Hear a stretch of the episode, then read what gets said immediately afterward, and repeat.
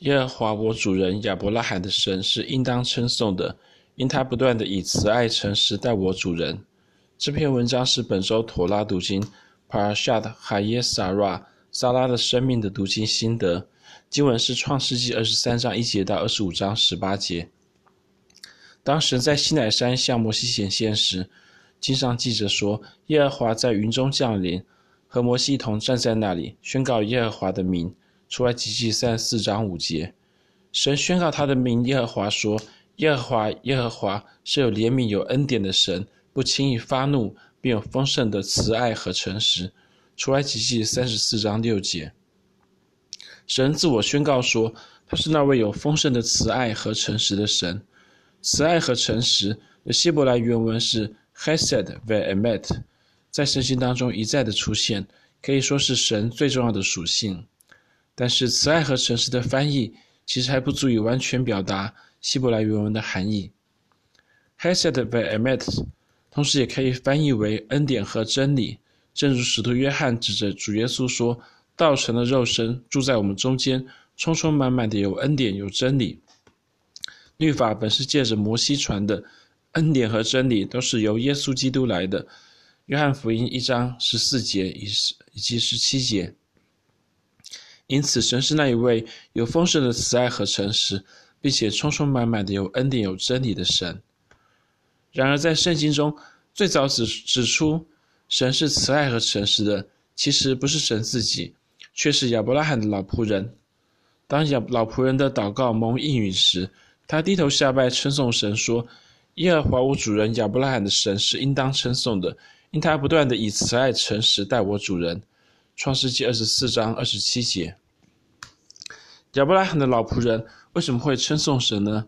因为他的祷告是一个几乎不可能的祷告。他说：“耶和华我主人亚伯拉罕的神啊，求你施恩给我主人亚伯拉罕，使我今日遇见好机会。我现今站在井旁，城内居民的女子们正出来打水。我向哪哪一个女子说，请你拿下水瓶来给我水喝。她若说，请喝。”我也给你的骆驼喝，愿那女子就做你所预定给你仆人以撒的妻，这样我便知道你施恩给我主人了。创世纪二十四章十二到十四节。亚伯拉罕的老仆人带了十头骆驼，据说一头几天不喝水的骆驼，一口气可以喝上二十五加仑的水，十头骆驼就是两百五十加仑。任何人看到十头饥渴难耐的骆驼等着喝水，大概都不会傻到要一个人为他们打上所有的水吧，并且还是一个年轻的女子，更何况亚伯拉罕的老仆人自己还有随从，他们仅可以自己打水。但神偏偏就是应允了这一个不合情理到几乎不可能的祷告，让仆老仆人他亲身经历到神的大能，经历到神是那位不断的以慈爱诚实待我主人的神。先前老仆人对亚伯拉罕交给交托给他的任务还有些疑虑。他说：“倘若女子不肯跟我到这地方来，我必须将你的儿子带回你原出之地吗？”创世纪二十四章五节。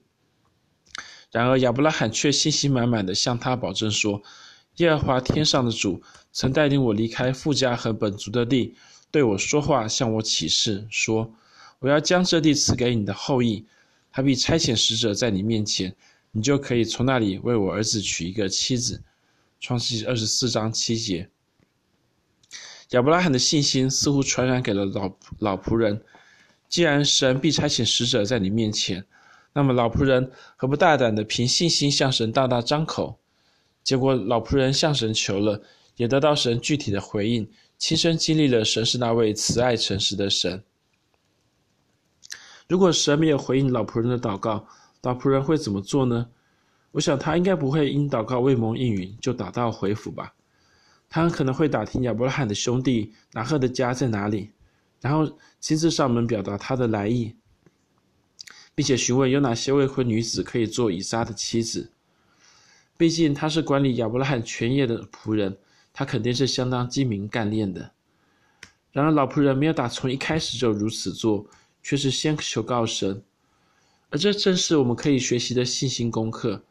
我们信靠神，不能什么事都靠着自己去做，然后求神祝福我们手中的工作尽都顺利，但也不是求神成就所有的事，自己却什么事也不做。乃我们乃是先寻求神的心意，让神先做。我想，若是我们愿意学习老仆人的榜样，先求告神，让神先做，我相信我们也必要像老仆人一样，经历到谁是那一位不断的以慈爱和诚实对待我们的神。